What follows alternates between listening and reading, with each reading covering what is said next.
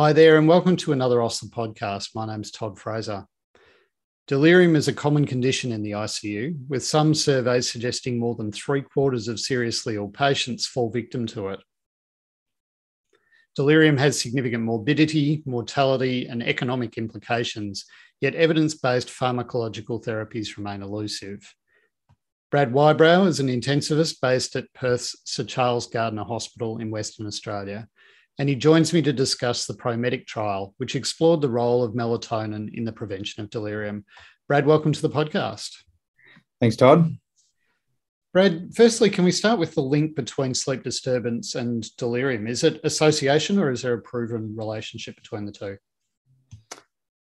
Uh, it's difficult. It's probably more of an association. There's certainly um, a lot of the same symptoms of sleep deprivation align with symptoms of delirium. Um, and it's clear that uh, poor sleep is associated with increased delirium in that, um, and we know patients don't sleep well in ICU. I think we probably all appreciate that, but there's good sort of polysomnography data showing that you have decreased sleep time, less sleep efficiency, more fragmentation, sort of more type one, which is your non-REM sleep in intensive care. And both and, and in non-intensive care settings as well in patients who are delirious. Um, and there's sort of there's neurotransmitter sort of biochemical evidence that are both acetylcholine, um, acetylcholine, dopamine, and melatonin are all reduced in delirium and also impaired sleep. So there's certainly strong links between the two. Um, but I think you know it's obviously fairly simplistic to say that just improving sleep is going to re- result in reduced delirium and there's obviously lots of factors that lead to delirium but yeah there are there are strong links but it's it, it's hard to say it's the um it's definitely not the only factor yeah Brad, uh, central to the ProMedic study is melatonin.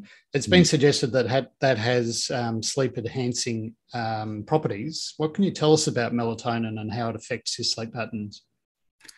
So yeah, definitely improves, enhances sleep in healthy people. Um, so it's one of the few agents that improves sleep and is actually a sort of a, a, hypnotic, I guess, or sedative without altering your sleep architecture. So when you have patients who are well, who have sleep studies and take melatonin, it improves their their rapidity at which they get to sleep, and it also improves your REM sleep. It improves your total sleep time. So definitely works in people who are well. Um, the um, so yeah, I mean it's it's uh, secreted by the pineal gland and it is stimulated at night time, so by darkness essentially. So if um and the peak is somewhere around the early hours of the morning, somewhere from midnight to to to uh, 4 a.m. or so. But it starts around about eight or nine when the essentially when the sun goes down. Um, so yeah, there's definitely evidence in healthy people. The question is whether that transmits to sick people and then particularly to really sick people in intensive care. And that's where that's a little bit more unclear. Um, but it does seem to have other agents. And that was sort of what we looked at in the stu- sort of postulate in the study as well was that it's definitely an immunomodulator and there's some evidence that it um, might stimulate neuronal regeneration. And um, it seems like if you are immunosuppressed, it can be act as a mild stimulant to your immune system. And if your immune system or in an inflammatory, pro-inflammatory state, then it's an anti-inflammatory sort of response and reduces those inflammatory cytokines. So there were sort of a few ways that we thought melatonin might work and might um, explain some of the previous studies that had found positive results. Um, tell us about those studies. What evidence is there for melatonin both in the general population and also in ICU? Yeah, so when we started, there was a there's a few melatonin studies out there looking, particularly looking at delirium and sleep.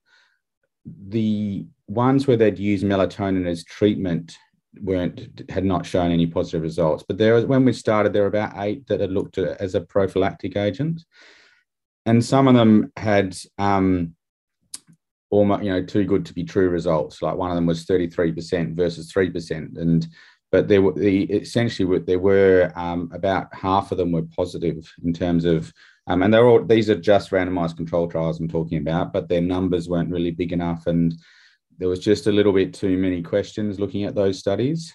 And then the largest one was a, a in a geriatric setting, looking at um, hip pa- um, patients with hip replacements, from where they were um, they got it for five days, three milligrams, and that didn't show an outcome. And that was probably the best study. And so we had we had a lot of our staff prescribing it, which was what prompted us to think about looking at it as a study.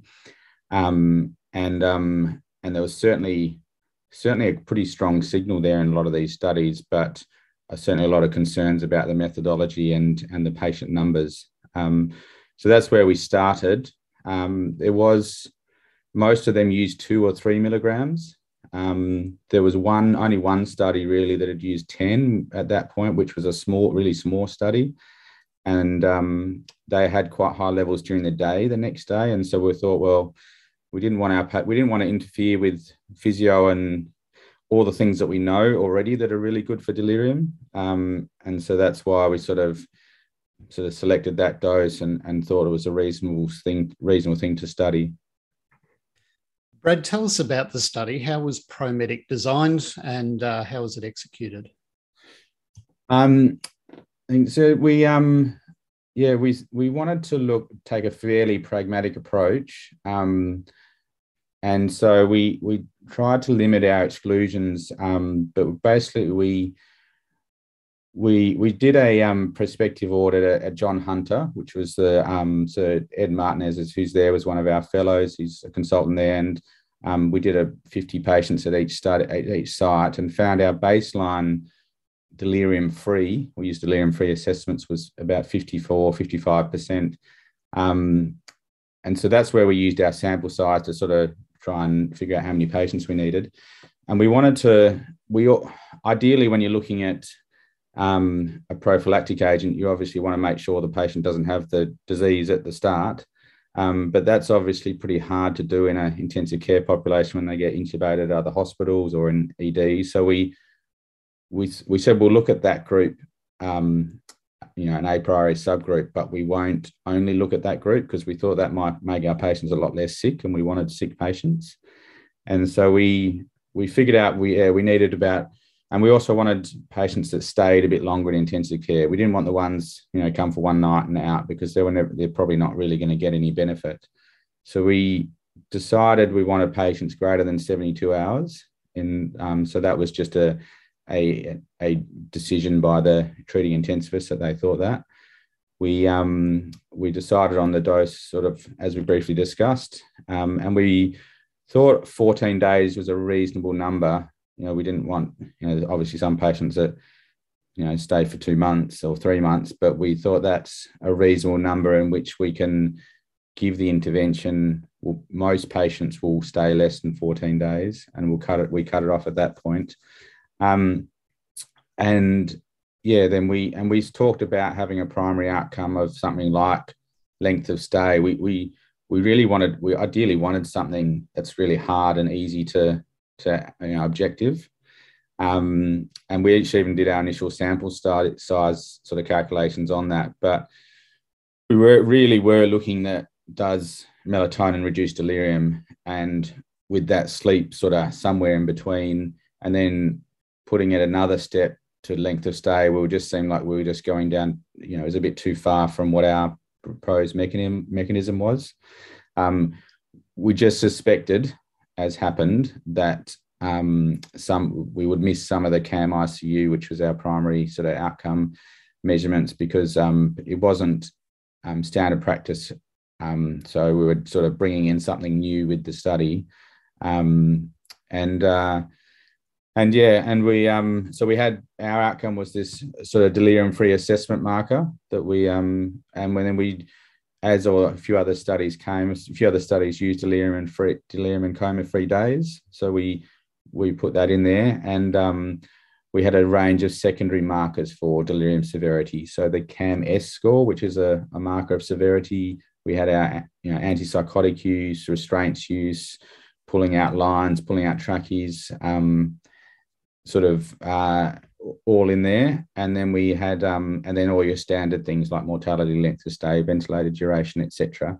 and we really wanted to look at sleep as well. So we had a few markers of sleep, which was the bedside questionnaire. We had the questionnaire when they left, where patients were also asked what they thought contributed to their poor sleep and and what they thought we could do better. We may sort of look into publishing that data a bit later. Can you tell us a little bit about the primary outcome that you used? How did you define it, and why did you choose it?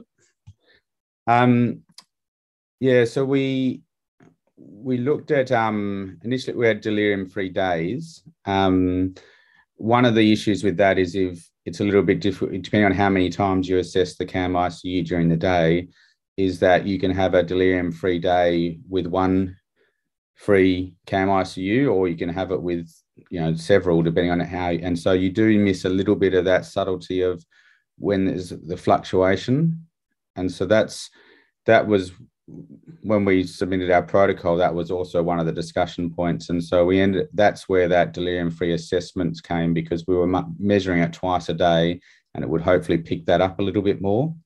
Um, yeah, it's a little bit less, um, obviously delirium free days has a bit more of, is a bit easier to understand from a clinical standpoint and you really want a clinical primary outcome that's meaningful.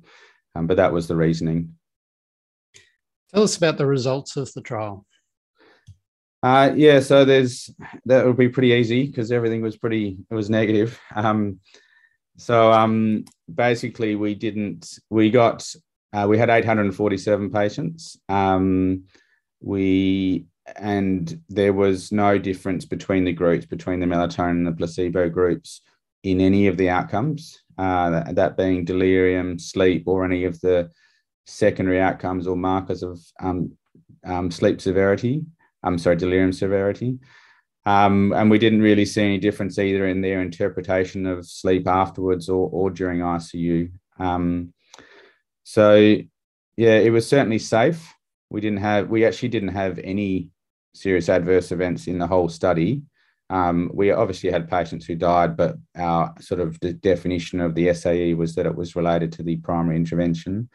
Um, so it's definitely safe, and we definitely patients got it in their system. So basically, we the, we tested a subset, and essentially we got about hundred times what a normal healthy person would have um, in their melatonin levels um, when it was measured one sort of a couple of hours after the dose, and we also replicated previous work with that, showing that the control group, the patients who didn't get their melatonin, basically don't have any melatonin secretion. Um, so we definitely got our intervention into the patient, but it didn't uh, lead to any um, improvement in delirium. You mentioned earlier that there were a couple of different mechanisms, but the predominant one was the impact of melatonin on sleep and whether that could lead to better outcomes for delirium. Mm-hmm. Given that patients didn't report better sleep, do you think that there could potentially be a dosing issue? Um, and if you did the study again, would you change anything to promote sleep in a different way? Um, yeah, so I, I, I don't think that um, a different dose would necessarily be helpful in terms of re-establish a, do- a single dose anyway would be better in re-establishing a sort of normal circadian rhythm pattern because we showed that we gave we got such high levels. Um, I think a higher dose like 10 milligrams might be more sedative to the patients. And so if you're needing patients to get to sleep, um, then I think that might, you know, you can use that as an argument that that might be more beneficial. And maybe having melatonin in your system when you're unwell during the day is beneficial. I guess we, we just don't know the answer to that. We were just um, concerned that we might make patients drowsy during the day, which we really didn't want to do. Um, so Judith at Bellapart in at in Queensland did a little nice little study where giving a loading dose and sequential doses overnight, and we actually looked at that. And I spoke to Judith at the start of the study. It was just um, all these positive studies had only done a single dose at night time, and it was obviously that was also going to be a bit harder to work out. So we we didn't go down that route, but that's something that um, has potential.